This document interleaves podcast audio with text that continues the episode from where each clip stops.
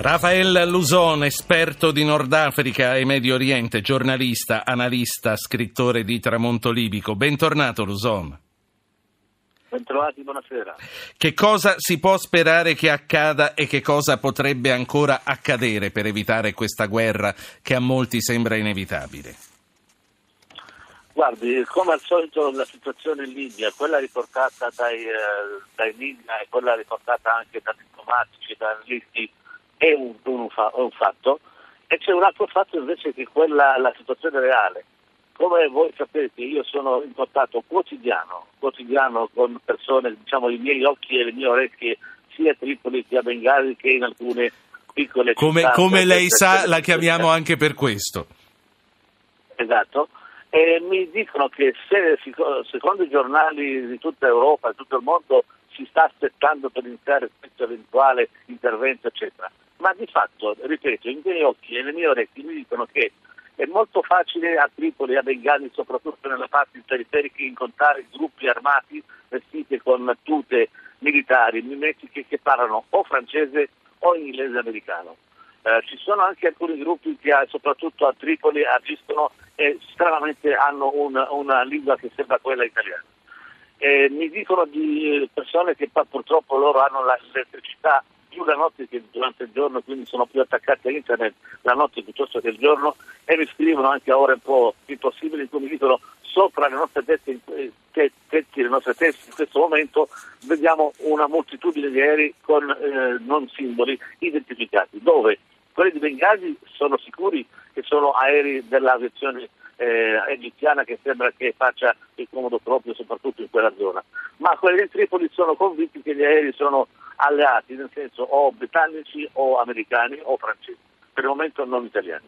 Certo, quindi questa è la fotografia che le viene rappresentata dai suoi interlocutori in Libia. Prima di chiedere che cosa sa lei, che cosa le è stato raccontato della vicenda dei quattro italiani, due uccisi, due sopravvissuti, faccio parlare un ascoltatore che è Stefano, chiama da Monza. Buonasera Stefano. Buonasera dottor Po, buonasera al suo ospite. Io vorrei fare una domanda che è più una curiosità.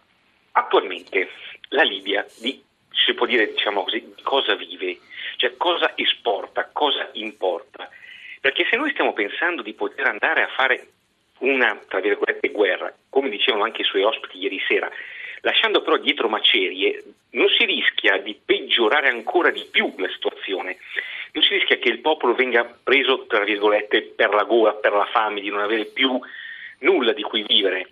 Sì. Quando c'era Gheddafi in qualche modo tra minacce e cose varie però qualcosa sì, il petrolio c'è ancora però non è che se ne esporta ai livelli dell'epoca dico, eh, le finanze, sì. le finanze cioè, non rischiamo che ci sia poi una guerra sì, civile la domanda è chiara non, eh, è inutile che la ripeta eh, lasciamo spazio anche agli altri 335 699 2949 Rafael Luson di cosa vive la Libia oggi?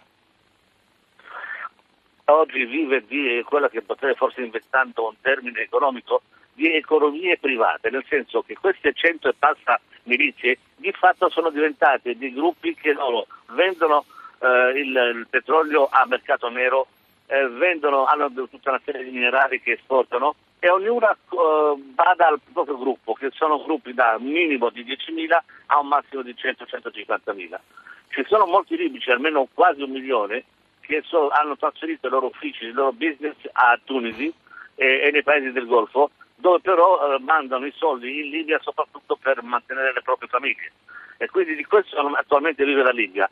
Ciò nonostante non, è, non, non, mi dicono le mie fonti che sono in grosse difficoltà, nel senso che eh, non manca il pane, non mancano le uova, però diciamo se qualcuno vuole qualcosa di, eh, ecco il burro oltre che il, il pane, eh, questa è una difficoltà latente anche perché da pochissimo la Tunisia ha innalzato un ennesimo muro tra le altre che esistono nel mondo per evitare questa grande emorragia che dalla frontiera eh, diciamo, ovest della Libia eh, si riversa su, su Tunisia e Tunisia in generale. Quindi sta diventando un mondo di muri. Rafael Luson, le sue fonti, lei ha fonti a Sabrata, che cosa le dicono eh, sulla vicenda dei quattro italiani? Ma io ho una carissima amica che adesso non eh, ha un ruolo importante, non dico quale perché sennò saprà è piccolissima e verrebbe identificata, che mi dice che lei era sicura al 100% che eh, già qualche settimana che sarebbero stati usati come sono stati usati i primi due come scudi umani. Questo per il motivo per cui io ieri dicevo che anche gli altri due purtroppo potrebbero subire la stessa sorte. Ma eh, proprio in maniera libica, incredibile, il fatto proprio che i primi due siano morti ha causato una specie di reazione che ha diciamo, fatto desistere eh, la stessa eh, tragica fine agli altri due fortunatamente. Eh, lei crede che si siano liberati da soli come eh, qualcuno scrive o che siano stati liberati? Se avessero potuto liberarsi da soli l'avrebbero fatto già da diverso tempo. Diciamo che qualcuno ha dimenticato la chiave dentro la toppa. Eh, cioè, è chiaro. Sergio Ascoli Piceno, buonasera. Buonasera. Prego. Eh, io vorrei intervenire perché sinceramente mi sono rotto le scatole eh, se possiamo parlare in questo termine, perché altrimenti dovrei usare no, parole ancora più va forti. Va bene, si è, si è Però, seccato, vabbè. certo. Allora, noi stiamo pensando alla Libia, questo e quest'altro, ma questi nostri eh, compartecipanti, l'America, eh, eh, ma che cosa fanno? Che, la Francia, no? Ma che cosa fanno?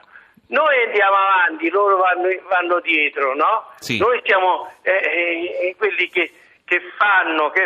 ma che cosa? Che Quindi cosa lei, lei che Noi ci dobbiamo... ascolta, signor Sergio, eh, mi permetta, lei che Sì. ci ascolta quindi non crede a quello che ha detto anche Luson poco fa, che eh, la Francia, gli americani sono là come siamo là noi adesso da tempo? No, no, no, noi ci mandiamo avanti perché noi siamo degli...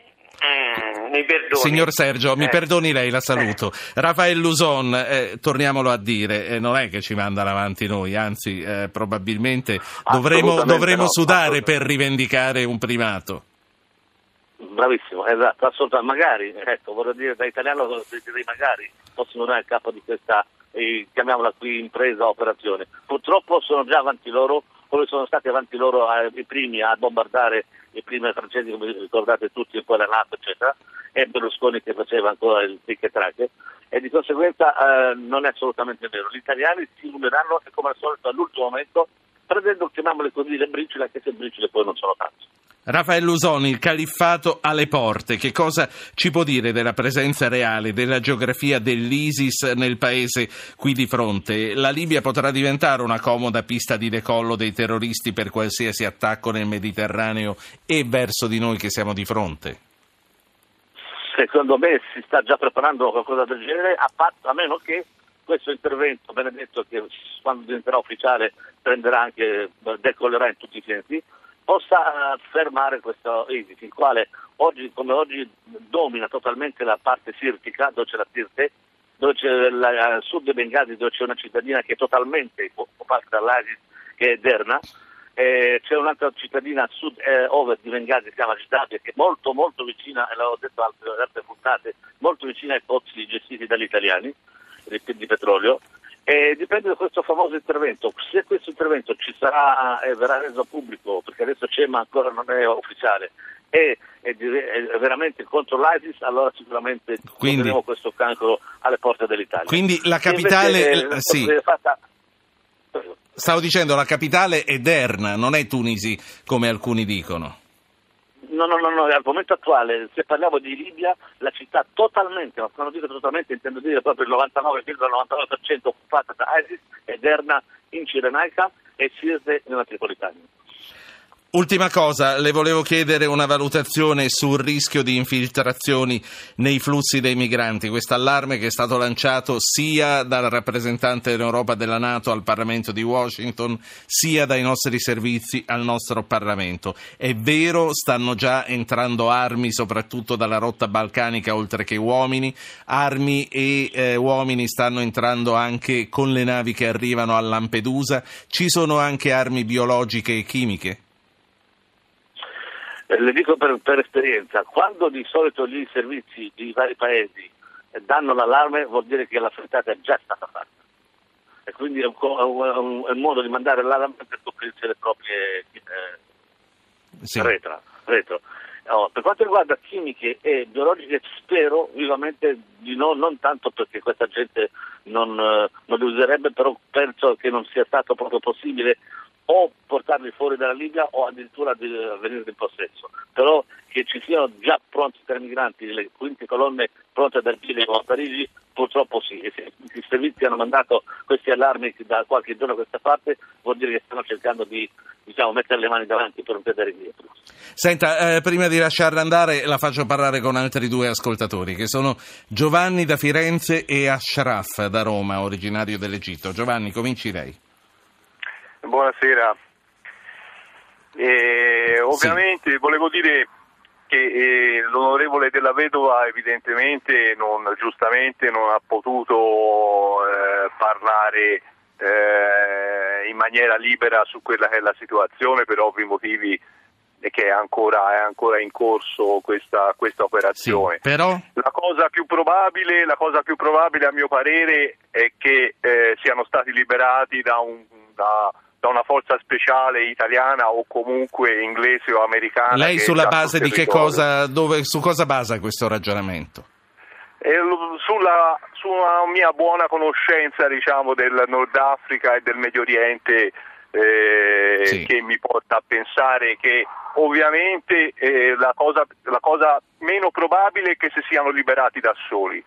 Sì. o che siano stati liberati volontariamente da chi li deteneva. Quindi o è stato pagato certo. un riscatto... Però è, è, una sua opinione, insomma, che lei basa su, dei, su dei, ragionamenti. Grazie, grazie per avercela portata. Ashraf, Roma, buonasera. Buonasera a lei, dottore. Volevo dire questo. Abbiamo bisogno di cambiare la politica della stampa perché eh, eh, siamo in guerra se oggi diciamo ehm, eh, de, nazioni eh, comandate dall'Italia eh, c'è la vendetta contro l'Italia, bisogna parlare con eh, eh, nome internazionale. Noi dobbiamo dire domani mandiamo la forza speciale, mandiamo F-16, mandiamo SAM-6, così informiamo il nemico già pronto bisogna la stampa stare in silenzio finché finisce la guerra, voi dichiara tutti quello che vogliono fare. Che brutta cosa che ha detto Ashraf. Senta, la stampa ha il dovere di informare su tutto quello che sa, ha il dovere di cercare le notizie e nel momento in cui le ha ha il dovere di darle. Poi naturalmente la riservatezza sta a chi fa queste operazioni, quindi siano loro a non farle uscire se ci riescono. Comunque ho capito quello che vuole dire. Eh, io mh, mm, sono contento di essere in un paese che ancora non è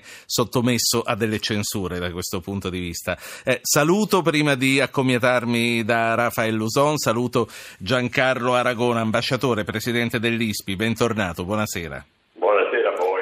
Luson, prima di lasciarci, eh, che cosa pensa della considerazione di Giovanni e dell'appello alla stampa a stare un po' zitta del nostro amico egiziano che vive a Roma? Luson, e poi la saluto davvero, stava dicendo, considerando quello che hanno detto i nostri due ascoltatori?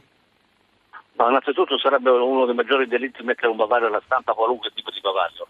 Anzi, dicevo prima che eh, secondo me già poco se ne parla dell'attuale situazione reale sul territorio libico, ma posso capire certe misure diciamo, di eh, discrezione che a questo momento sono eh, molto richieste. Diciamo, lì. La saluto, la ringrazio. Rafael Luson, eh, giornalista, analista, esperto di Nord Africa, Medio Oriente, autore del Tramonto libico.